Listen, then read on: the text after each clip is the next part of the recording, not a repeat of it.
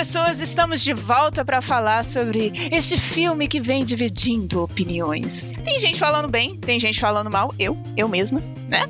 Não, você tá errada. Você tá errada. Cala a boca. Já, já basta o outro aqui que, que amou de paixão.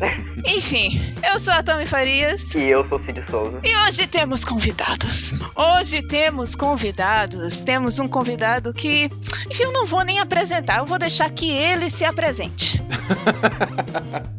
Fala aí, pessoal, aqui é o Ricardo Rente do Território Nerd. Valeu, Tami, valeu, Cid, obrigado pelo convite para participar aqui para falar desse filmaço de 2019. Filme incrível, né, cara? A de Astra. Melhor que Interestelar, né? né, né? Não. Hã?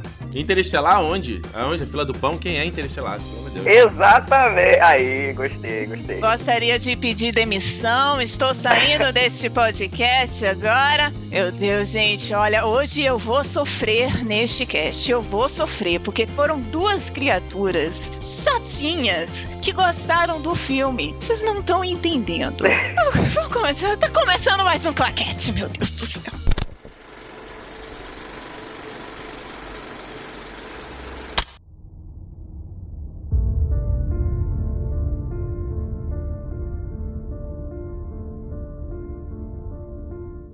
Homem viaja pelo interior de um sistema solar sem lei para encontrar o seu pai desaparecido. Um cientista renegado que representa uma ameaça à humanidade. E assim temos o nosso querido Adiastra. Que aqui já recebeu o nome de Rumo às Estrelas, né? Porque, porque o Brasil é assim, Brasil, ele né? gosta de colocar esses subtítulos óbvios, né? Tipo Taxi Driver, o taxista. Mas tudo bem. Meus queridos, expectativas, havia alguma? Eu vou te falar que o, o- eu não vi, fui pra esse filme aí seco, assim. Não sabia nada, não, não vi trailer. A única coisa que eu, eu tinha existência que era o Ad Astra, eu já tava ouvindo falar, o filme espacial do Brad Pitt. E pro- é, pro- da produtora dele lá, né, a Plan B. E era muito doido, porque a gente tá tendo aí uma nova renascença, né, de filmes espaciais, já há algum tempo já com, aí com Gravidade, Interestelar, Perdido em Marte, a gente teve aquele Life do Jake Gyllenhaal, ah, que mais? Teve outro esse ano, me lembra? Tô esquecendo. Eu tô- ah, o primeiro, o, o primeiro Homem também do Chazelle. Mas foi desse ano? Ano passado, hein? Foi ano passado. É. Mas teve, teve outro esse ano. Não tô- teve o do Robert Pattinson esse ano, acho que é High Life, alguma coisa assim, que é espacial também. Ah, então, assim, o da Natalie Portman também, o Lucy in the Sky, que eu tô doido pra ver e não vai sair em lugar nenhum essa porcaria. Então é legal você ver, você ver essa renascença de filmes espaciais, porque ah, é bacana, a ficção científica ela tem esse papel de falar sobre a gente, né? Falar sobre o ser humano. E aí, quando entra essas temáticas, pra mim já me ganhou, entendeu? Eu também. Então, assim, eu não vi nada do filme, não vi trailer, não vi porra nenhuma, só sabia que era com o Brad Pitt. E aí a gente já vai com expectativa, porque ele é um ator foda, e, enfim. E esse ano tá bom pra ele, né? Porque ele fez o Hollywood, né? E fez esse agora. Que apesar do Hollywood ter sido um filme que eu não gostei tanto, ele é uma das melhores coisas do filme pra mim. E esse é de Astra, quando eu vi, eu fiquei a- apaixonado. É bom ver o, o Brad Pitt de volta, né? Não que ele tenha ido pra lugar nenhum, mas durante esse tempo, provavelmente, no, É verdade. esse, é, é, teve uns 5 anos que ele tava mais fazendo produção e tava todo esse embrolho aí do fim do casamento dele com a Angelina Jolie, né? Que ele foi fazendo, fez aquele Allied do, do Zemeckis com a Marion Cotillard, depois fez aquele, fez o filme da Jolie também. Então é legal pelo menos a gente ver nesse ano ele em dois filmes que ele tá no, no foco, né? Ele tá com um grande destaque, né? Exatamente. Eu, assim, eu nem ia assistir esse filme, na verdade. Eu não tinha visto nenhum trailer, não tinha visto sobre o que era. Falaram assim: olha, tem Brad Pitt, é um filme espacial, vai lá. Eu disse: ok, tudo bem, eu vou. Porque eu gosto do Brad Pitt também. Eu, assim, não fui muito, não fiquei apaixonada por Era uma Vez em Hollywood, mas como se disse pra mim, ele foi uma das melhores coisas do filme. Então, eu fui, né? Fui, cheguei lá e me deparei com coisas que eu não gostei tanto.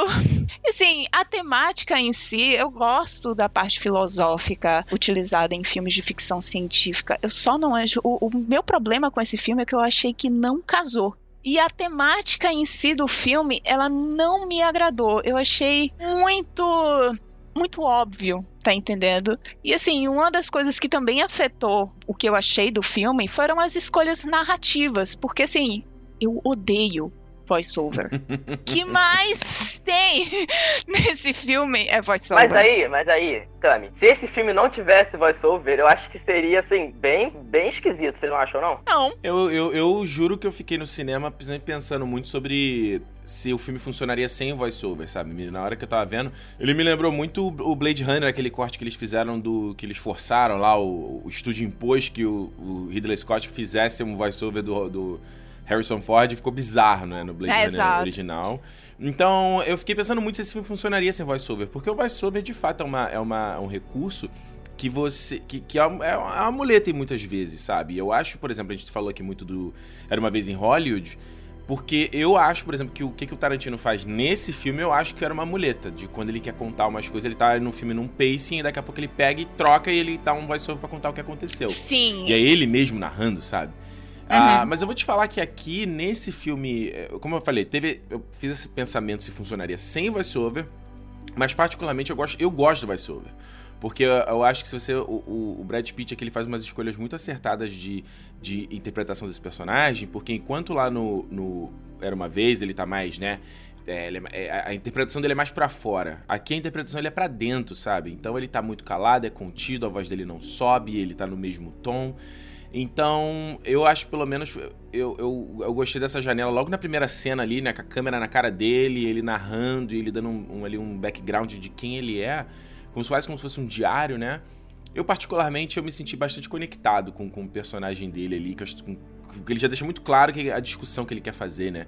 De que ele entrou nessa parada por conta do pai dele, que ele colocava uma fachada para as pessoas e, pô, isso é uma coisa que tu se relaciona facilmente. Sabe? Então, aí é que está a questão. Eu não me relacionei com isso. Quando logo quando eu fui apresentada a essa temática e que eu descobri, como eu falei para você, eu não vi é, trailers, eu não vi sobre o que era o filme. Eu acho que provavelmente se eu tivesse visto, talvez eu não tivesse ido assistir, porque eu já sabia que eu não ia, assim, gostar tanto. Eu sou uma pessoa que não me senti representada pela história em si, é, porque, assim, eu não tenho uma relação de convivência com meu pai, na verdade, minha relação com meu pai sempre foi muito atribulada. Assim, atribulada não. É que, assim, ele meio que é inexistente na minha vida.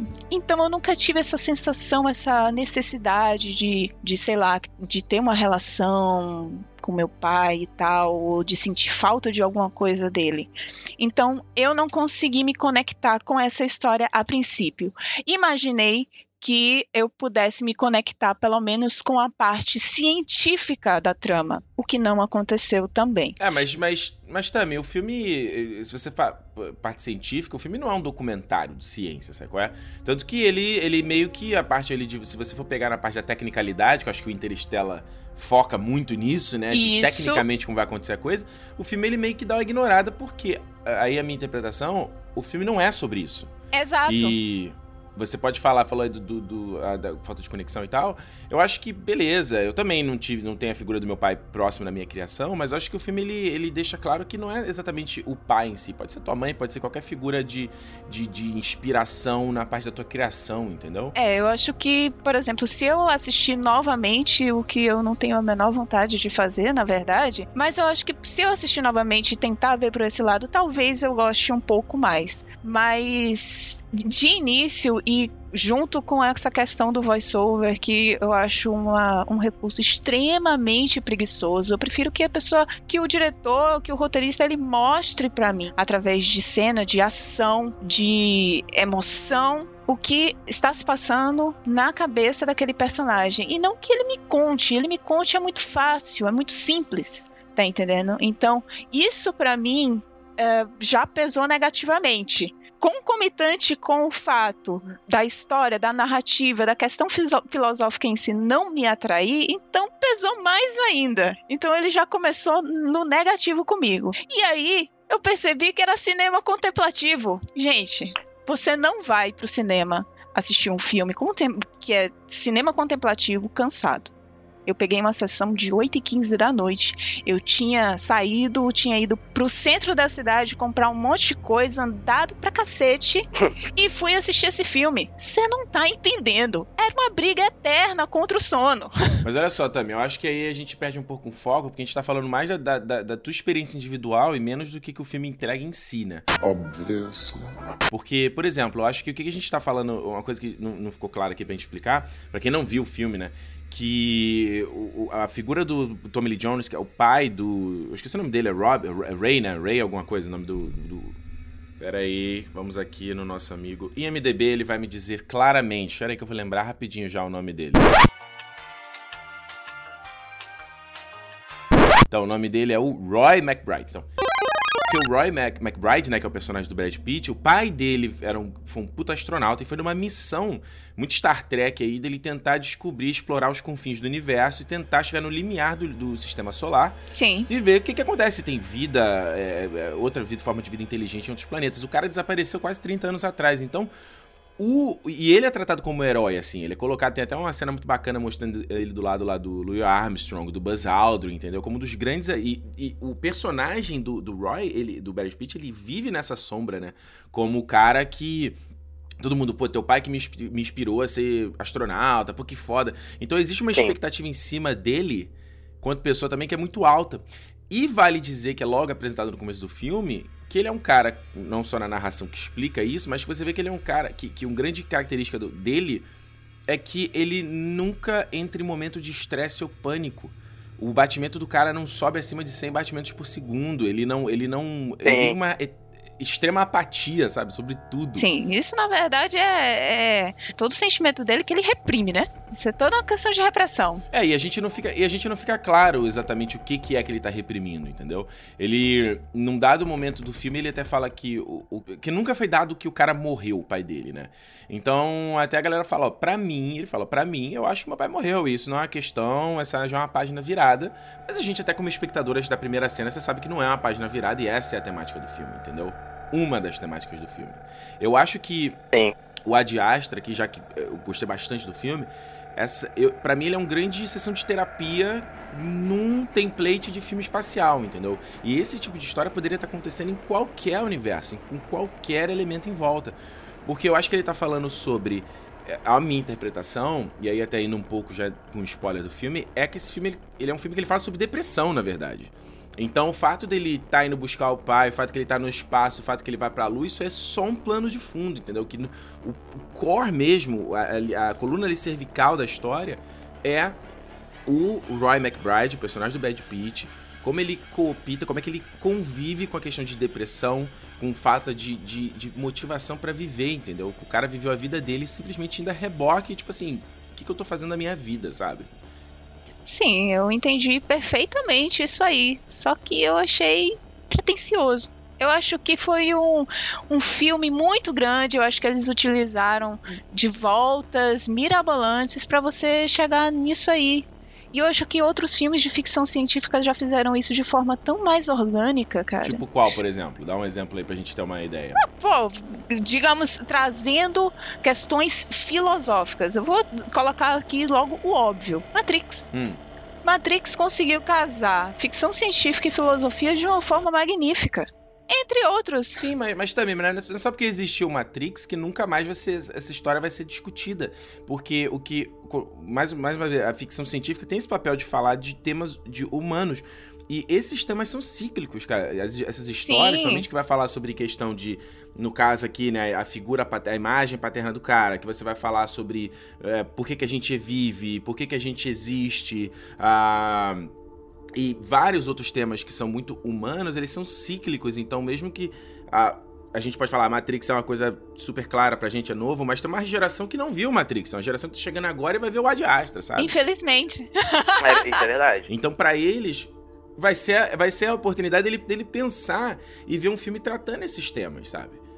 Então, o, o, eu acho, o que eu acho fascinante no, também no, nesse, nesse aspecto é como ele vai tratar a questão de, de futuro, né? De você ver que o filme, a estética do filme é muito retrofuturista, sabe? Os caras estão o quê? 2050, eu acho, né? Que é legal você ver que você vê que é um futuro, mas não é um, é um, é um futuro muito relacionável, sabe? É tudo. É meio retrô o, visual da coisa. E, eu achei muito incrível também. Essa, esse visual do filme eu achei foda, sabe? Eu achei muito, muito incrível também como eles criam aquela base, como se fosse um, um, um metrô, né, na lua. E eu achei foda demais, sabe? Eu acho que vocês também acharam. Eu acho que eu nunca vi isso em outro filme. É com serviço de bordo e tudo, né? A menina é, viado por voar Sim, com a gente. cara, aquele serviço de bordo maravilhoso, cara. O, o, que eu achei mais impressionante ainda é você cobrar 125 dólares por um lençol e um travesseiro. Gente, que é isso? É o, é o travesseiro do Marcos Pontes, deve ser. Ah, o futuro é esse aí. É, o futuro, futuro é esse... exatamente. O futuro é esse. Dad, I'd like to see you again.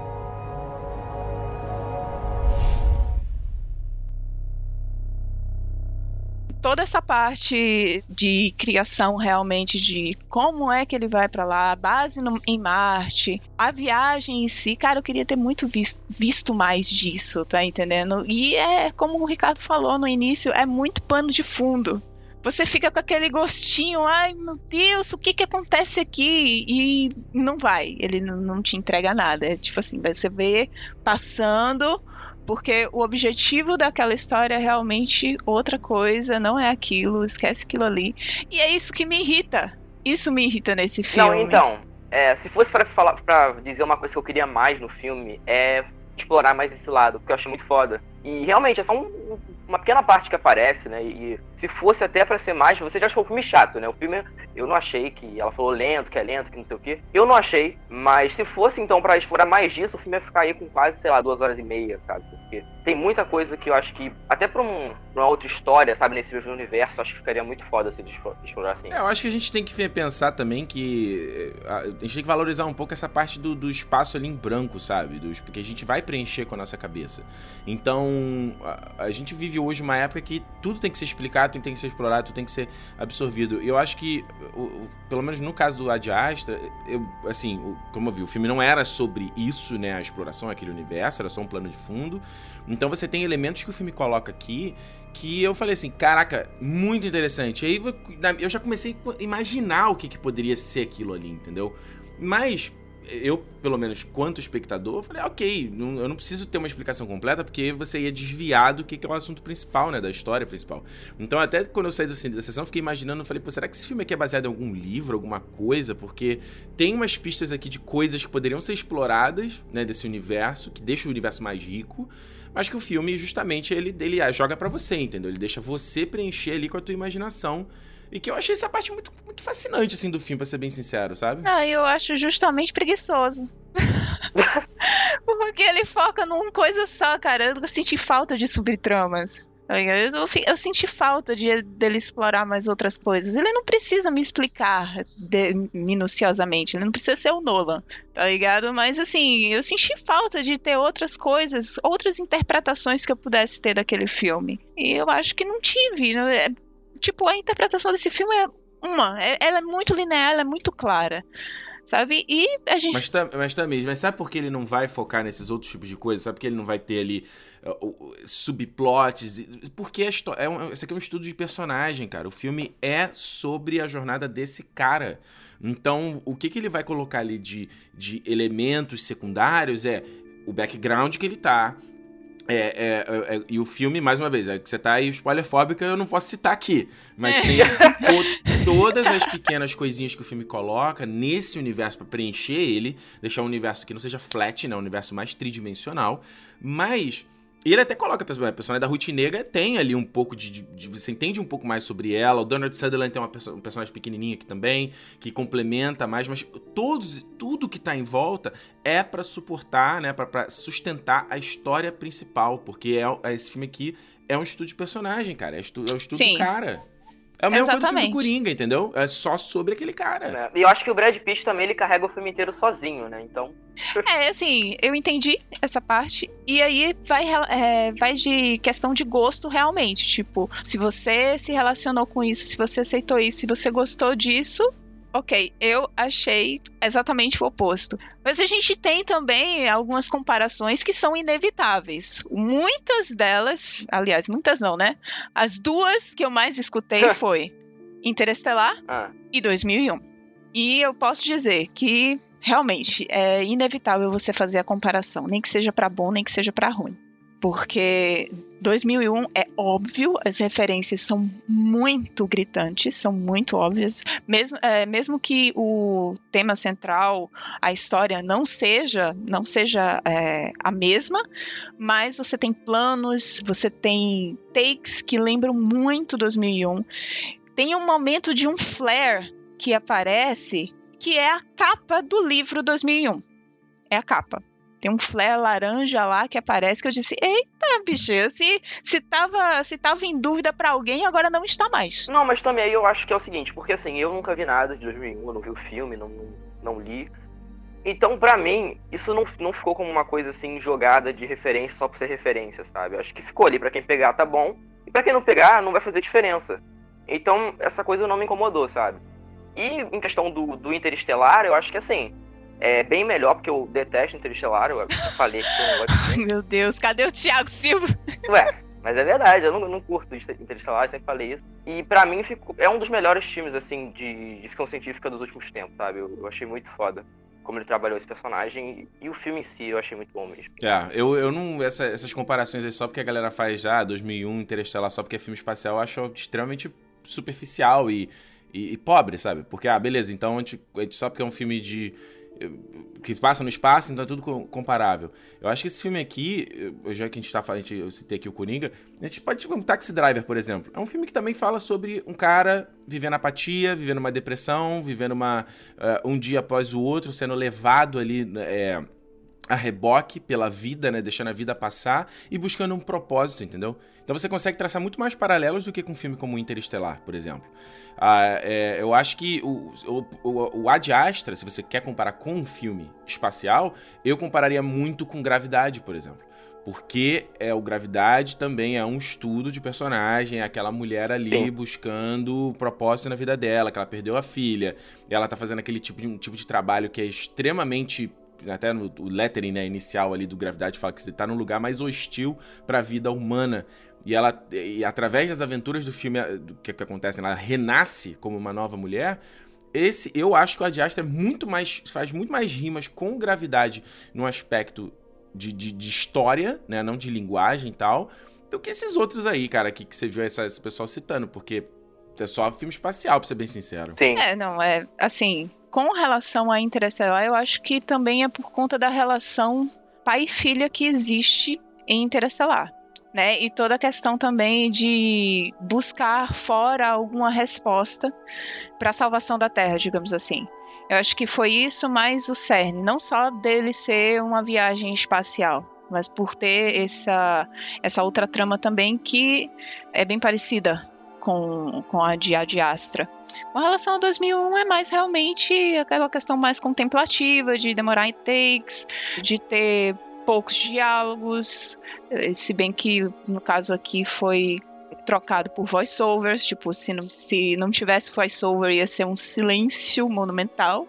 É. Né?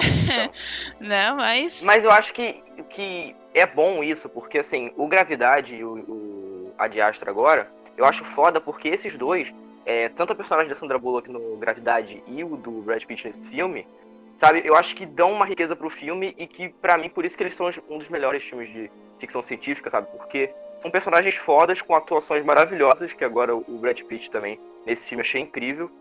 E, e que só enriqueceram mais o filme para mim, sabe? Porque como eu não tinha expectativa, e aí quando eu cheguei e vi esse estudo de personagem, que eu achei inacreditável, e, e, nos outros filmes, como vocês falaram aí, eu não curti tanto, então acho que acaba é, criando um, como se fosse um filme diferente, apesar de ele ter a mesma a mesma estética, mais ou menos, entendeu? Ok, vamos para as notas.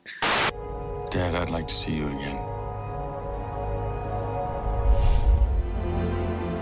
Cid, sua nota, meu querido. Então, eu vou dar quatro estrelas pro filme. Achei foda, gostei pra cacete. Enfim, Brad Pitt incrível, Tammy vai se fuder. Que isso? O que, que, é isso? Que Vamos que é voltar isso? pra cá. Infeliz... Que deselegante. Né? Menelasca! Ricardo, meu querido, sua nota. Eu dou 4,5 pro Ad Astra e acho que é um filme, pô, mais uma vez, acho fascinante que é um filme que ele é mais do que os seus olhos veem, entendeu? Acho que você, você vai falar, ah, é um filme social, a aventura do cara ali no espaço, É, é, é, o que você tá, tá tá analisando que os teus olhos estão vendo, entendeu? E eu acho muito bacana os filmes que você. Ele tá falando de uma coisa que os teus olhos não estão vendo. E isso, para mim, quando você vai falar de estudos de personagem, vai falar de humanidade, vai falar de temas que a gente pode se relacionar na nossa vida, vai falar sobre o ser humano, que é uma das coisas mais fascinantes e, e, e misteriosas né, nesse mundo eu tô comprado, cara. Vambora, e é isso. E o filme é um gozo, é, como eu falei, que design de produção maravilhoso, lindo pra caramba. Cara, o que, que o James Gray faz ali de. Os planos que ele usa às vezes para filmar o espaço, que é um, eu acho que é um, é um amálgama entre o que, que o Christopher Nolan faz no Interstellar, mas também um pouco parecido com a coisa mais, mais crua e pé no chão do Chazelle lá do primeiro homem, entendeu? Ele, ele faz uns takes bem como dizer, que não seja. Eh, como é que eu vou explicar isso? Que não parece Star Wars, entendeu? Você não tá filmando uma coisa no espaço. Sei. Parece que tem realmente uma câmera ali grudada na nave, como o Nolan fez no Interestelar. Mas ao mesmo tempo, ele não, não, ao contrário do Nolan, ele não usa isso como uma limitação pra não tipo, te presentear, cara, com umas imagens absurdas do cosmo e da nave flutuando. E, cara, o, o quem viu aí o Cidade Perdida Dizer aí do James Gray também, que tinha muita coisa ali de contemplação, de viagem. Se você não é, mas se você tá querendo só ver ali, ó, o filme é isso aqui que eu tô olhando, você não vai gostar, então. Porque o filme tem muita dessa coisa de você tá ali, contemplativo, e que ele vai meio lento às vezes, e é mais de se você preencher, né, com o que tá dentro de você. Eu acho isso bacana pra caramba. Então, né, tem que não fazer igual o Tami aí cansada pro filme, que senão não tem como, você vai dormir sem dúvida nenhuma. Quatro e meio. Só tira. O meiozinho ponto é só por causa aí do, da narração, que eu acho que poderia sair fora. E uma parte ali no final do, do terceiro ato, ali, como ele conclui o filme, que parece muito água com açúcar também. Acho que poderia ser uma coisa um pouco mais, mais crua e mais seca e mais, mais aberta, assim, pra gente também preencher com, com as nossas expectativas, eu acho. Ai, gente, meu Deus. Olha só, Tami, olha só, que hein? É, que é, que é. Então, gente, eu achei chato, eu achei lento, eu tenho problemas com cinema contemplativo. Tentei assistir 2001 diversas vezes, eu durmo sempre, sabe? Eu não consigo, tipo assim, aquele momento tão lento, aquela, aquela coisa tão parada, me perde. Aquilo ali me, me perde. Eu me perco do filme, tipo, eu não consigo ficar absorvida por aquela história com o cinema contemplativo. São raras as ocasiões que cinema contemplativo me pega. Em uh, Ad Astra, eu, assim, não tinha assistido nada, eu não sabia do que se tratava. Cheguei lá cansada, como eu falei. Logo de início, eu já percebi sobre o que seria. Eu percebi que ia ser uma jornada do personagem lá do, do Brad Pitt, o Roy, uma jornada para ele é, de redenção, digamos assim, e de cortar raízes, de sair da sombra do pai. Era, era uma questão muito filosófica para um filme muito parado e ainda por cima eu acho ele extremamente pretencioso. Eu acho que ele dá voltas e voltas e voltas e voltas para te dizer algo muito claro, muito básico. Ele te faz refletir, sim, mas eu acho que isso não é o suficiente. Eu acho que ele poderia fazer isso de uma forma mais orgânica, de uma forma que te envolvesse mais. Você precisa estar muito, muito aberto para assistir esse filme e de forma alguma com sono, cansado, você precisa realmente imergir para você gostar desse filme. Então, por conta disso, eu, eu tinha dado uma estrela e meia. Puta que pariu, tá maluco. Mas eu vou, eu vou aumentar meia estrela. Eu vou dar duas estrelas para, para hum. Interestelar. Vou dar duas estrelas para a Jasper. Não, tá certo. Se for pra dar uma estrelinha pra Interestelar, tá certo. Para. Eu adoro Interestelar. Para, vocês dois são muito chatos. Cid, repare que, repare que tudo que a, a Tami tá falando aqui é só problema dela com esse tipo de filme. Sim, e ela sim. tá, tá, tá detonando o filme por conta da, do que ela não gosta. É a mesma coisa eu vou ver o filme, vou ver o filme do Michael Bay e vou detonar não é a parada para mim, entendeu? Não é o tipo de filme que eu gosto. Mas, mas, é isso, mas é isso que eu tô falando. Tipo, é um filme que ele não funcionou para mim. Você tá falando que funcionou e que você gostou do filme, eu não tô tirando, não tô dando nenhum demérito pro filme. Ele, tecnicamente, é maravilhoso. A fotografia dele é maravilhosa, a trilha sonora dele é incrível. É, ele tem um mixagem e edição de som é incrível, cara. Aquelas explosões no vácuo eu acho que foi o primeiro filme que eu vi explosão no vácuo que realmente fosse no vácuo, sabe? Então, assim, eu não, não tenho de, nenhum demérito com o filme. Ele não funcionou pra mim. Tá certo. Tá entendendo? Então é isso Não, que eu tô falando. Se, se você tá botando a cabeça no travesseiro e dormindo aí, tranquila, chega aí, você que sabe. Ela deu, ela deu duas estrelas e meia pra Fênix Negra, tá? Só pra lembrar aqui. Ah, mas tudo bem, tudo bem. O filme não se compara um com o outro, mas, né? É, exatamente. va- Vamos lá. Vamos pra parte com spoiler, que agora a gente vai falar um bocado. Ei.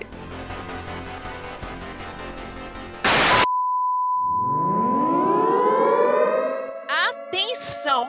Você que está escutando esse cast, estaremos entrando aqui em zona de spoilers. Ai, meu Deus!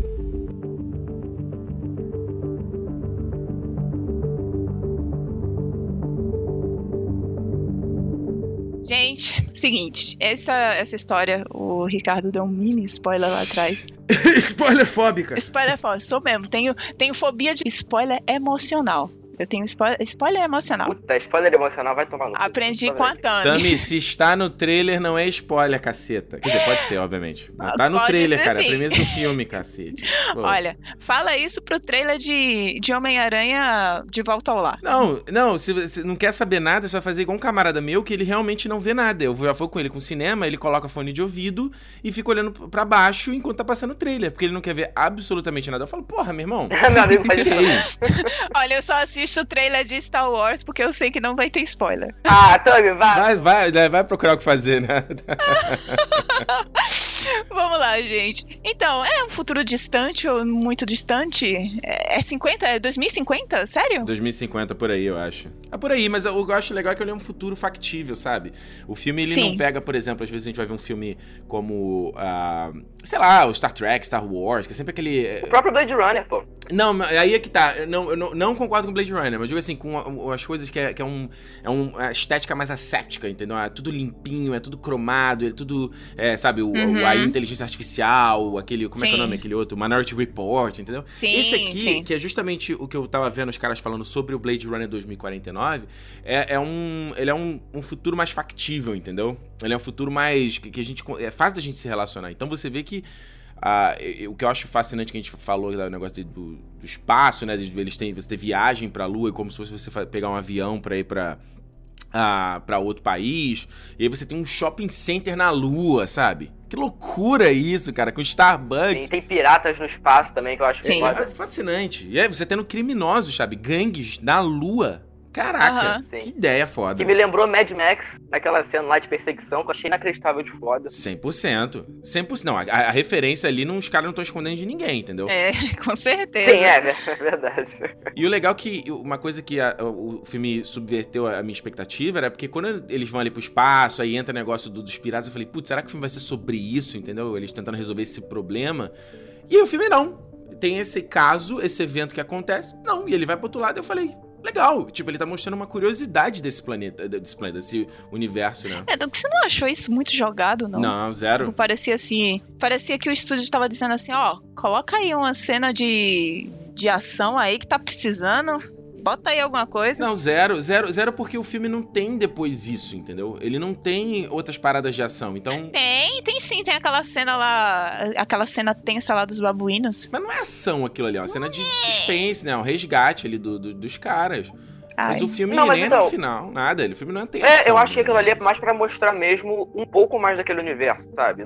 Porque, assim, ela me falou até que é- queria ter mais, que visto mais sobre aquele universo. Pra mim, isso foi, sabe? Foi uma curiosidade ali, como o Ricardo falou, sabe? Ai, eu achei jogado. É, e eu, eu acho, eu- você vê o negócio de ter, de ter os piratas no espaço, e mais uma vez que a gente falou, igual o Mad Max, também que é uma parada muito factível, né? Você fala, cara, onde vai ter ser humano, vai ter, sabe, podridão. Vai ter gente escrota tentando é, se sobrepujar, na- tentando se dar bem por cima do outro. E a parada dos caras, ó, a gente vai atravessar pro lado escuro da lua e é perigoso. Caraca, aquilo ali foi, Aham. foi fascinante e é bacana que você vê que ele não. O, o Brad Pitt, por mais que ele seja né, um herói, né? O Brad Pitt sempre é o cara da ação, bonitão e tal. Ele, ele é simplesmente um observador da sequência toda, sabe? Ele tá ali. Junto com o Donald Sutherland, a galera morre e tal, mas ele tá. Ele, ele meio que não quer ir na parada. Ele não é o cara herói ali que vou resolver o problema, entendeu? Ele, a parada acontece ali com ele, só e, e segue. É, o, o, eu acho aquilo bacana. A parte dos babuínos é uma coisa que eu também achei, ficou muito doida, né? E aí sim, acho que é o, é o, momento que a gente pode traçar o paralelo com 2001, essa coisa de, de seriam os deuses astronautas, né? Aquela, aquela, aquela toda aquela viagem, uhum. tipo. Nossa, gente, não. Os babuínos então eram uma raça alienígena e é isso que a gente é, entende como Homo sapiens. É, cara, aí tu pode viajar, sabe? É, na verdade, eu só pensei assim, puxa vida, é uma estação de pesquisa, então são babuínos que estavam ali para realizar pesquisas nele e provavelmente eles se soltaram e mataram todo mundo. É, foi isso que eu pensei. É, mas os babuínos eles não parecem babuíno da Terra. Eles parecem, sei lá, eu achei eles meio, sei lá, meio esquisitos, não? Não, não, não. Eles são, são babuínos da Terra mesmo. Ah, pareceu diferente aí. Eu não conheço muito sobre, então nem sei. É, não, é, eles são, são babuínos mesmo, porque é, a gente tem já aquela, aquela questão lá no final do filme. Não tem como ser alienígena por conta disso. E a gente tá no mundo do Roy. O mundo de Sofia não, é o mundo de Roy. Questões filosóficas com o Roy. O Roy que vive à sombra do pai. O Roy que tenta seguir os passos do pai, que repete padrões do pai dele. E que eu acho que, na verdade, ele guarda muito rancor pelo pai ter abandonado ele. E eu acho que é por isso que ele reprime tanto. Rancor? Ah, não sei. Veja só, tem a questão de que o Roy, ele, hum. ele decide se afastar das pessoas, que é justamente porque ele não vai poder estar tá lá para elas. Sim. Algo que o pai dele não fez. O pai dele tinha uma família e o pai dele resolveu buscar fora um sentido, digamos assim, da vida, que é, no caso, colocado lá como a busca por vida extraterrestre, e o Roy ficou com aquilo, e o Roy era, era uma criança. Isso com certeza deve ter mexido muito com ele. É, com certeza. E ele, ele seguiu os passos do pai, tentando não repetir os erros do pai, mas ao mesmo tempo criando novos erros por conta do pai dele. É porque eu achei muito disso também, da gente querer ser melhor que nossos pais e toda essa coisa aí. E eu acho que ele tem muito disso no personagem dele, sabe? Porque é, ele é muito respeitado também por conta do. Na verdade, ele só é respeitado por conta do pai, né? Depois que ele vai se, se mostrando aí ser um cara foda no que ele faz e tal. Mas, mas eu acho que pode ser um pouco disso também, sabe? a temática do filme tá bem clara nesse aspecto, sabe? De, de, justamente do cara de viver na sombra dele e parte da missão. Tanto que os, o filme inteiro tá a galera ali é, fazendo aquela avaliação mental do, do Roy. Ó, deixa eu ver se você tá bem, deixa eu ver se você tá bem, deixa eu ver se vai te afetar, deixa eu ver que não sei o que, assim, o tempo inteiro, né? uhum. né? Uhum. Porque é, eu acho que os caras estão esperando de que ele vai. É, Surtar em algum vai momento. fraquejar, né? Até que no, no, dado momento lá, que eles chegam na, na estação ali lá de Marte, né? Que também é muito doido, né? Como se fosse um escritório em Marte. É tudo tão natural, tudo tão normal, achei muito foda é, isso. É, tipo assim, é uma escala, é uma e escala. E aí se descobre, na verdade, que a galera tava usando ele, né? Que também é coisa meio que Óbvio. esperado, né? Que a galera tá usando ele pra justamente tentar eh, mandar uma mensagem, tentar ter uma, uma mensagem de retorno. E a, a, até depois daquele ponto ali, que aí sim até posso te dar um crédito que pode ser uma coisa mais boba, dele entrar lá na nave no último segundo, é, junto com aquela galera lá e tal, né? Mas, eu, mas o filme tem claramente essa discussão, essa, essa relação é, acho que de relação de identidade, né? A gente vê quando a gente tá crescendo, mesmo a gente, a gente é criança, né? A gente é criança tá vazio e os nossos pais colocam os valores dentro da gente. E aí quando a gente começa a virar adolescente e a gente entra é a fase do conflito, por quê? É a fase que a gente tá buscando a nossa própria identidade, né? Então todos os sentimentos, todos os nossos pensamentos, é tudo à flor da pele, é tudo borbulhando, a máxima potência. Se a gente gosta de uma coisa, a gente gosta como a melhor coisa da vida. É, eu lembro... Você tem que mostrar que gosta daquela coisa, né? Você tem que mostrar que gosta. É, quando, eu era, quando eu era adolescente e eu, e eu comecei a gostar de rock, o que, que a coisa você vai fazer? Você vai botar o nome das bandas que você gosta na tua mochila, vai botar os botas, é, entendeu? Exatamente. As camisas, porque você fala assim, gente, eu sou isso aqui, entendeu? Eu sou. Isso. Essas coisas que eu gosto é o que me definem, enquanto é o processo da gente definir a nossa parte da nossa personalidade, né? Então, para mim, a minha interpretação do filme é que eh, o pai dele não existe. O pai dele não está no filme.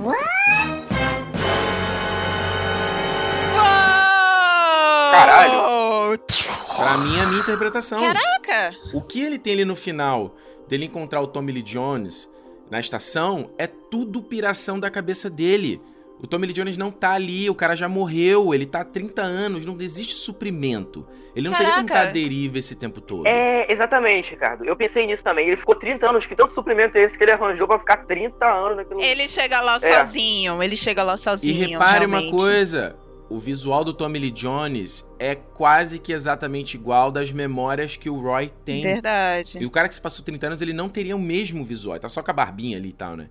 Então, para mim, toda aquela sequência no final ali, quando ele tá, entra na nave, primeiro que ele tá confrontando com a decisão que o pai dele teve, né? De tipo, o meu trabalho é muito mais importante do que qualquer relacionamento uhum, humano, né? O que a minha conquista é, é, a gente tantas histórias que a gente vê aí de quem leu a biografia do Steve Jobs, por exemplo, aí da Apple, ele fala só sobre isso, né? Você viveu pro trabalho e o, o que você consegue como trabalho é mais importante do que família, do que whatever.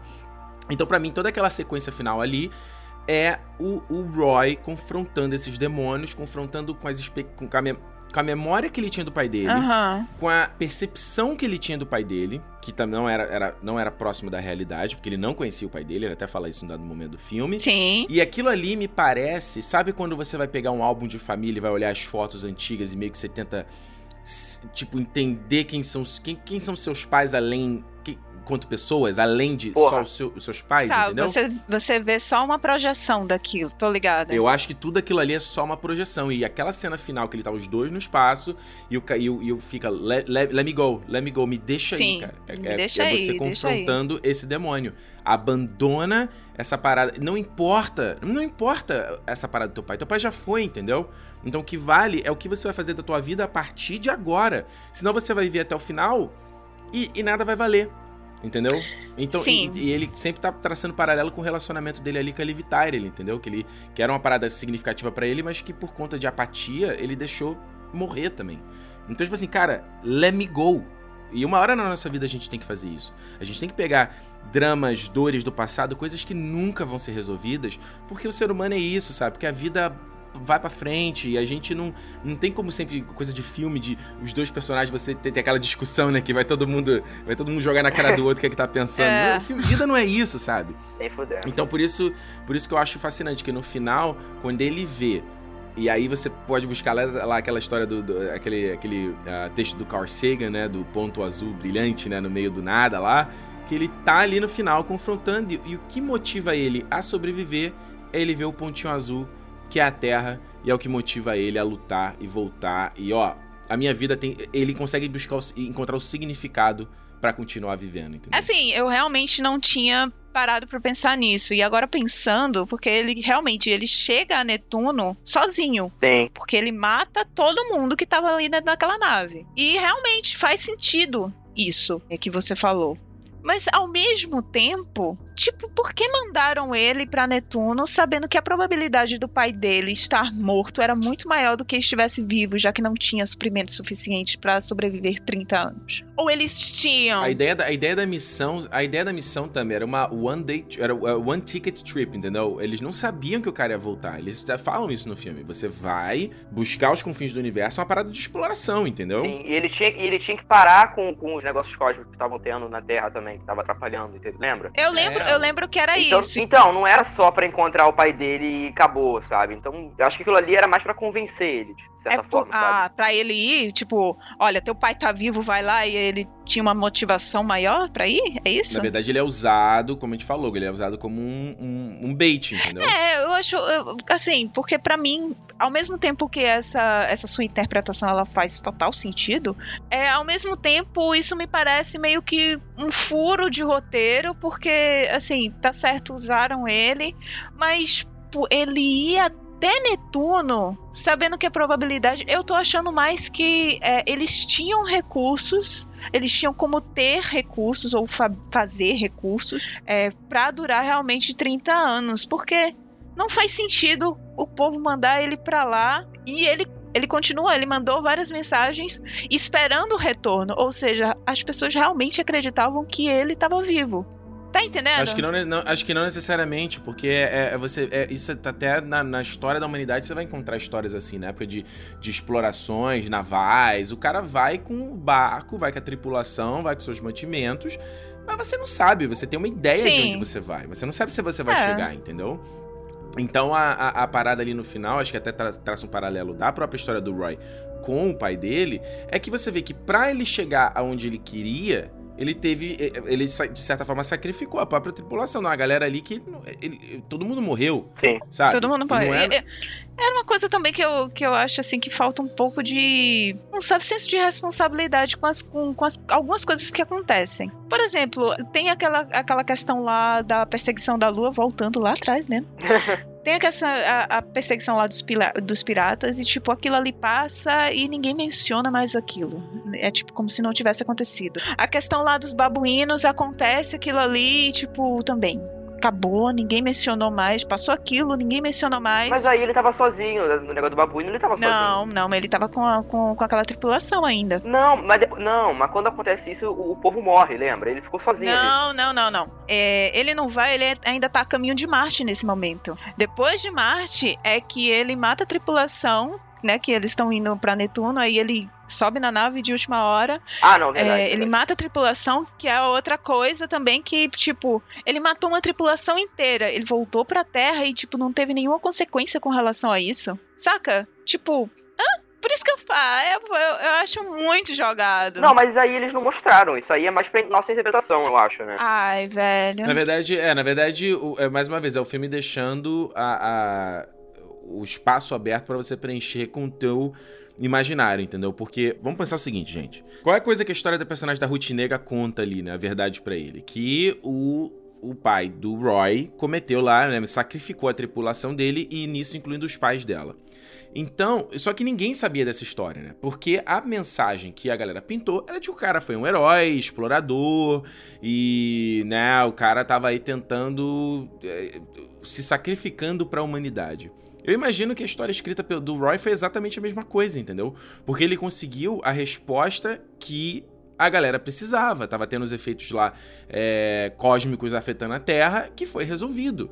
Então, cara, os caras já escreveram a história também de que, ah, ó, aconteceu a tripulação, sabe? Ninguém viu o que aconteceu. Aconteceu lá dentro só com eles, sabe? Ai. Então, acho que foi a mesma coisa. A história foi reescrita e, uh, mais uma vez, a, o filme, a, a parada do filme não é isso, entendeu? É outra coisa além disso. Ah, eu sei, mas, mas aí você pode colocar, você pode aplicar esse argumento hum. para diversos outros filmes que fazem a mesma coisa e que assim. Tipo qual? Dá um aí, tipo um. Fala um que seria aqui no. Eh, cara, de cara assim, eu não consigo me lembrar. Eu acho que o último, o último que aconteceu isso hum. foi Vingadores Ultimato. Hum. Que tinha muitas coisas que realmente você precisava tirar suas conclusões com relação ao que tinha acontecido, né? Tanto é que depois surgiu 500 milhões de matérias, pelo amor de Deus, parem com isso! 500 milhões de matérias dos diretores tendo que explicar certas coisas do, do filme, que eu acho isso um saco, gente. Não precisa fazer isso. É um problema, sim. E vídeo no YouTube também, final explicado. É, né? Mas enfim. Não, todo, todo cast a gente precisa dar uma alfinetada nos finais explicados da vida. mas, mas assim, com relação ao Ultimato, eu acho que ele é muito mais amarrado e ele é, não tem a necessidade de você ter que explicar essas minuciosidades. Mas tem outros filmes que eles deixam muito mais abertos. Eu não vou conseguir lembrar de nenhum aqui. Editor, por favor, se você quiser colocar aí na edição. Me obrigue. Eu posso tirar, eu posso citar o outro do James Gray, o Cidade Perdida Dizer. É um filme também que você termina, você não sabe o que, que aconteceu, entendeu? Eu não assisti. Você não sabe se os caras realmente conseguiram chegar na Cidade Dourada, você não sabe se eles sobreviveram. E ele fica aberto, sabe? Então eu acho que você tá falando esse negócio de furo ou não. E, e, e, como eu falei antes, a tendência que a gente vive hoje em dia, que tudo tem que estar tá amarradinho, tudo tem que estar tá explicadinho, porque a gente vive não, na, na era de, da informação. Mas né? a questão, Ricardo, não é essa questão de ser. Eu, vou, eu dou um exemplo. Vai. Ok, você não achou, você não te, lembrou um exemplo, eu vou dar um exemplo. O peão girando lá no final do Inception, né? Não é, não é, não é isso. não é, eu sabia que ele ia falar isso. que eu já tinha pensado, final, não é. Não, sabia, não sabia não que não sabia não que eu te botei na berlinda é aqui. É que eu ia citar, citar, isso agora. Ah, eu tá ia bom, citar tá isso bom. agora. É sério? Agora deixa eu concluir. o peão girando no final do Inception, certo? Você viu toda a galera, meu Deus. Ai, meu Deus, era um sonho, não era. Ai, ririri. Ah, bababá. Nolan, explica, explica, explica. E o cara sabiamente não explicou, porque mais uma vez, não importa. Não importa, cara. O filme não é sobre isso. Agora, entretanto, existem filmes que o cara não explica e de fato fica furo. E eu dou outro exemplo: Prometeus. Ai, Jesus. E não cumprir. Essa porcaria. Prometeus é um filme que ele não. Ele deixa um monte de parada que não faz sentido, entendeu? Que ele tá botando no universo do Alien que ele não casa com os outros filmes e que te atrapalha a ter uma compreensão do filme, a ter uma compreensão de onde o filme se passa ou de fato de que história que o cara quer contar. Então, nesse aspecto, aí eu concordo. São coisas que faltam serem explicadas. Mas agora, pegar um filme como o Ad Astra, que o filme já tem o quê? Uma hora e, uma hora e quarenta, né? E aí vai pegar e vai vai botar esses, esses, esses soluços no filme para explicar os babuínos, para explicar os piratas no espaço, para explicar como ele voltou. Aí a gente vai ter um filme que é o, é o arroz com feijão hollywoodiano, entendeu? Que tem que é, é o filme do The Rock, que é feito na prancheta, sabe? e tem que ter tudo A mais B. Que comparação. Mas é. Então, mas a, a, questão não é essa, Ricardo. Eu não quero que ninguém me explique de onde vieram os babuínos. Isso aí eu consigo. Tu quer, tu quer. Tu falou já várias vezes aí. Não, falou que quer assim. Não, não, não, não. Eu, não, eu falei. Os babuínos são da Terra. Os babuínos foram fontes de pesquisa que se soltaram e mataram a tripulação que estava ali naquela estação. Então. Não é isso que eu quero. E não é isso que eu tô falando, que eu tô pontuando. Eu tô falando de, ao longo do filme, eles não mencionarem mais esse acontecimento. Não que eles me explicassem. Eu não queria que chegassem lá e me dissessem: olha, os piratas, eles são assim, assim, assado. Quando você falou da, da questão do peão do, do A Origem, eu ia falar isso justamente como um contraponto de dizer que não era sobre isso. Porque esse tipo de final aberto, esse tipo de narrativa aberta, eu dou muito valor, eu adoro isso. A questão é, que eles não pontuam, tipo, eles não mencionam mais esse acontecimento, eles não têm, por exemplo, diálogos ao fundo, tá entendendo? Tipo, não tem, é como se aquilo ali nunca tivesse acontecido. É isso que eu tô pontuando. É, o, que eu acho interessante, e eu vi. Eu tava vendo até um review de um cara que eu acompanho no YouTube, ele falando sobre a questão de esses pontos que o filme, que a galera, que a galera que quer explicação de tudo vai vai pegar, entendeu? Que é coisa da parte ali científica, que o Gravidade sofreu com isso também. Tipo, falar, ah, isso aqui não faz sentido. Ah, isso aqui, como é que o cara sobreviveu nessa circunstância? E aí eu entendo a galera querer que, que sei lá, queira uma explicação, queira um filme mais calcado na realidade vai se pegar ali do cara, sabe? Fazer uma bagulho meio ali, sabe? Dele pra ele chegar lá no, no na outra nave, Puta sabe? É uma loucura. Mas mais uma vez, cara, eu não sou astronauta, nunca fui pro espaço, não sei quais são as regras que funcionam lá. E mais uma vez, atendeu ao storytelling? Tá de boa, vai. Como eu disse no começo, esse filme aqui é, é, é o template de filme de, de espaço mas que é um filme que essa história poderia se passar em qualquer outro universo. E tem outros filmes que vão falar dessas mesmas temáticas ambientadas também em outros universos, entendeu?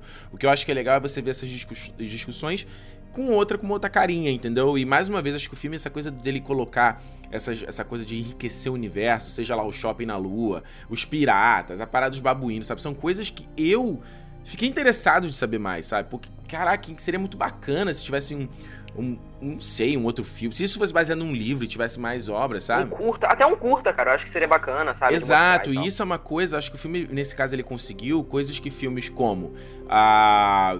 Os Star Wars novos da Disney não conseguem, entendeu? Que pega ali um personagem hum. que eles não vão desenvolver porra nenhuma, que é para você comprar o livro. Vai pegar lá a, a Jean Erso lá no Rogue One, é. não vai dar nenhum background pra personagem, mas porque, mas porque ele vai ter o livro da Jean Erso. Não vai desenvolver a Capitã Phasma, porque vai ter o livro da Capitã Phasma. Você fala assim... Nossa, isso é um saco. Ela fala assim, mas peraí, Disney, você me faltou da informação que eu precisava para compreendê-la nesse filme. Por que, que você tá querendo que eu veja mais, entendeu? Eu não vou, não vou pagar mais. É, isso e aí é questão aqui, de marketing é, E esse filme aqui colo, colo, colocou esses elementos que me deixam instigado de querer saber um pouco mais, mas que também, se não tem explicação, tá de boa, porque acho que a parte da imaginação da gente preencher é, é legal esse exercício também, entendeu? Além da história que eu acho que merece ser recontada em, em várias maneiras. Né? Porque assim, como a Tami falou, não é uma história original, mas eu acho que é uma roupagem bacana, sabe? E que vai ter, querendo ou não, né? Enfim, mais um milhão de histórias que eu acho foda desse, dessa maneira que eles contaram nesse filme também. Para mim, a expectativa que foi criada durante todo o filme ele sempre dá a entender que ele vai falar um pouco mais sobre, sobre a parte científica e ele nunca faz isso.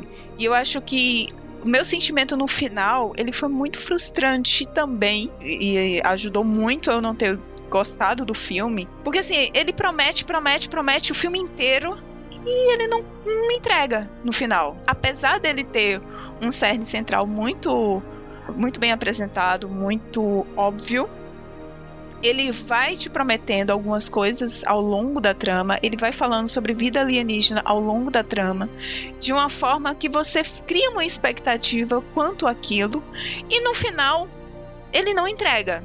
Era só, olha, esse plano de fundo aqui sobre, é, sobre ciência e tal. Isso aqui era, era só uma coisa assim jogada mesmo, porque o que a gente quer falar é sobre isso aqui. E eu acho que eu, como fui pensando, acho que a minha expectativa com relação à parte científica, que eu gostei muito mais do que a parte filosófica, estava é, tão assim é, aflorada, digamos assim, que chegou no final e disse: pô, é sério mesmo? Você me enrolou o filme inteiro só para chegar no final e não ser sobre aquilo, ser só sobre a parte filosófica mesmo que você já falou tão perfeitamente anteriormente, Ricardo. Então, assim. Você tá debochando, é? Não, não tô debochando. Tô falando que foi muito perfeito mesmo. Não tenho nada a acrescentar com, com a sua interpretação. Eu achei que realmente foi muito boa, certo? Mas, assim. Isso me frustrou. Então, se você, você parte dessa, dessa, dessa interpretação, você vê mais uma vez que não adianta isso que você tá falando, essa necessidade, mais uma vez, não era a história que os caras queriam contar, entendeu? É, enfim. Então você pode falar, ah, não é o tipo de. de eu, eu, queria ver um filme espacial que fosse com uma outra coisa. Então você pode, sei lá, ver o Perdido em Marte de novo, sabe? Que é um filme não, legal pra caramba, isso, divertido. Então. Vou voltar e assistir Gravidade. Perdido em Marte, Gravi Gravidade. Mas, mas o Gravidade é a mesma coisa, cara. É a mesma, a mesma pegada do Ad Astra. Aí tá sendo incoerente. Mas a questão é, eu acho Gravidade muito mais orgânico do que a Ad Astra. Ok. Vai, quit! É, tá entendendo? É... ok, ok, tá bom. É ok. visões, gente. Somos, temos visões diferentes. Não, não, é... a, a, gente entendeu já a, a coluna vertebral desse filme inteira. Só que, tipo, você escolhe gostar ou não. É. É basicamente isso. É quase a mesma coisa com The Last Jedi. Ai, meu Deus. Todos os pontos que o Ricardo odeia o filme são os pontos, exatos pontos que me fizeram amar o filme. Não vamos entrar nessa discussão. Mas é uma coisa também que eu acho que no final ele vê o tanto o pontinho azul da Terra como ele olha também o sol. E eu acho que isso também foi algo bastante metafórico. Aquele sol ali, minha interpretação, é justamente aquela luz que está fazendo com que ele realmente abandone a sombra do pai dele. A, a, a, luz que, como é que eu posso falar? Elimina toda a escuridão e elimina as sombras que se projetam de você. Eu achei aquilo bastante simbólico, eu achei necessário mencionar isso.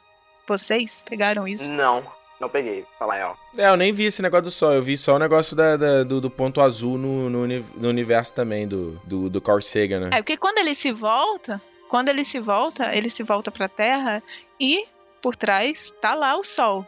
Quando mostra o capacete dele também, mostra uma luz forte, ele olhando pro sol.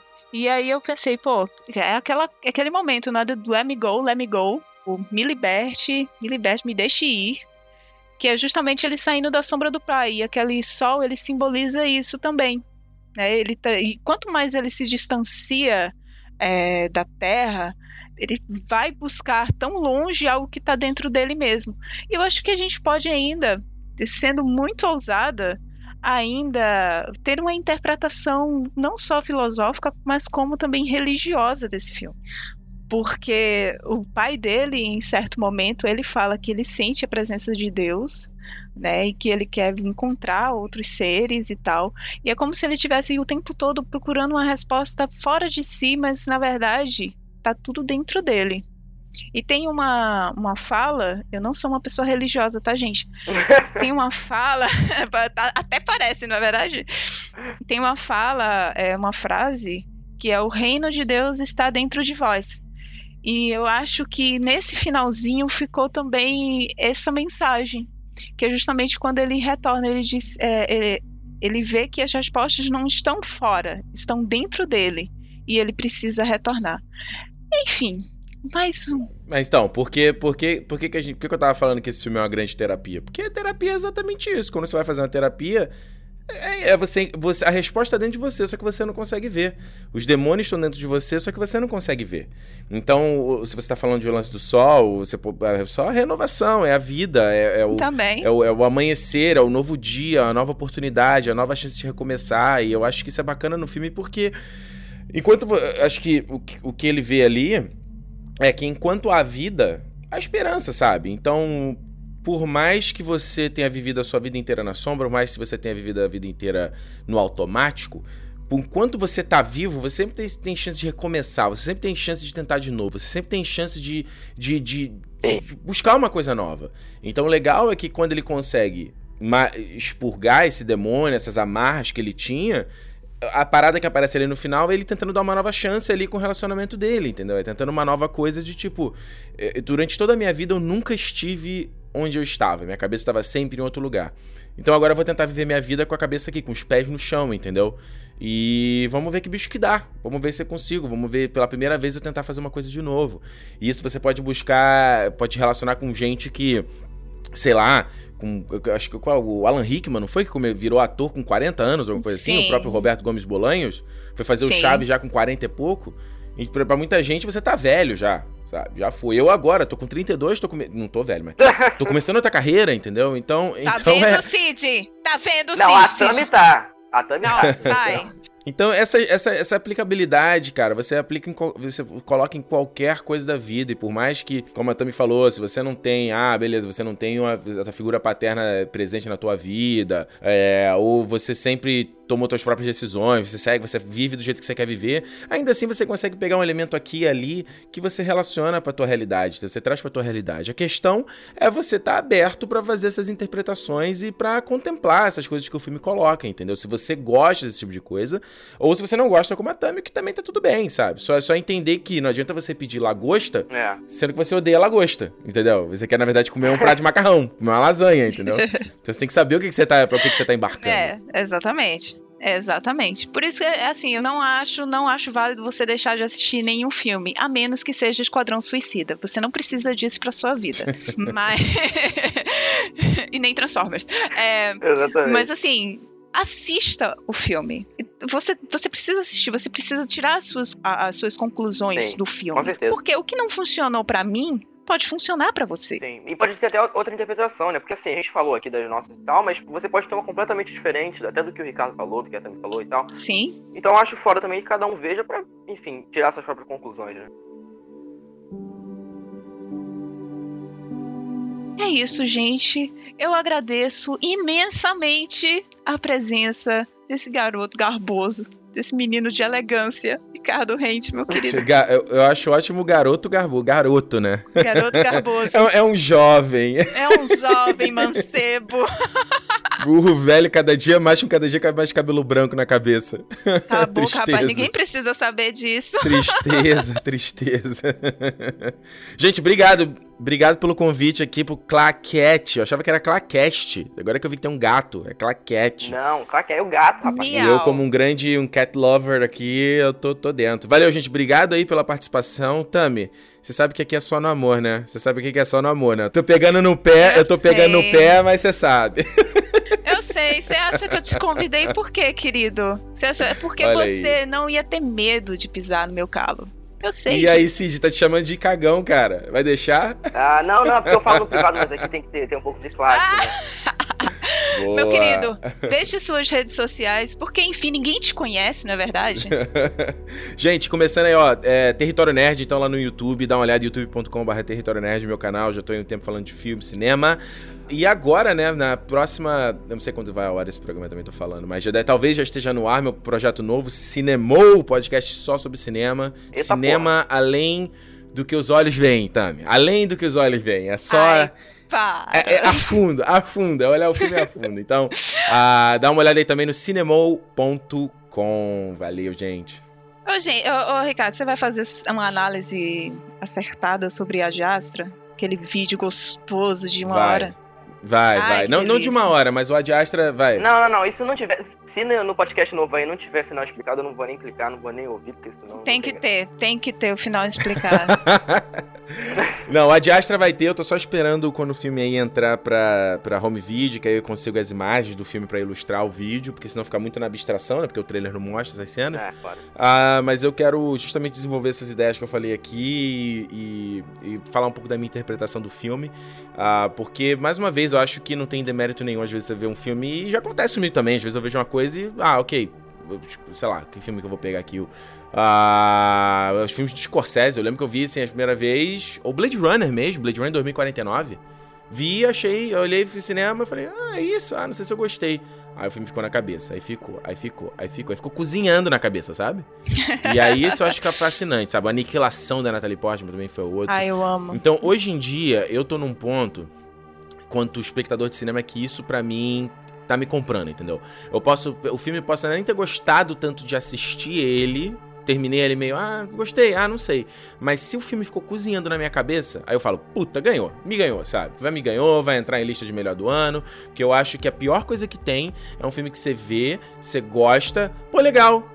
E aí você sai do cinema e você não troca uma é... palavra sobre ele nunca mais na sua vida. É triste também quando você assiste, você é o único que assistiu e não tem ninguém para você trocar a palavra. Puta merda, esse é, esse é o pior de todos, que você quer falar, mas não tem ninguém. Esse é o pior. é aí por isso que o pessoal vem ouvir o claquete. Pronto. Ai, que amor. Cid, meu querido, libere aí suas arrobas, ui. Que isso, rapaz? Que deselegante. Eu sou o Rossi de Souza no Twitter e no Instagram. E também sigam aí meu podcast sobre séries com o Thiago Silva, né? Que hoje não tá aqui. Infelizmente, porque seria mais uma pessoa aí pra encher o saco da Tânia, que é o Sirius Cash. Enfim. E é isso, gente. Valeu. Eu sou a tia Tami lá no Instagram e no Twitter também, porque agora sim eu resolvi ter Twitter. Posto não, mas eu resolvi ter. Então é isso. Sigam também o Claquete Podcast lá no Instagram. E eu acho que é isso, né? Deu. Tchau, gente. Até a próxima. Valeu.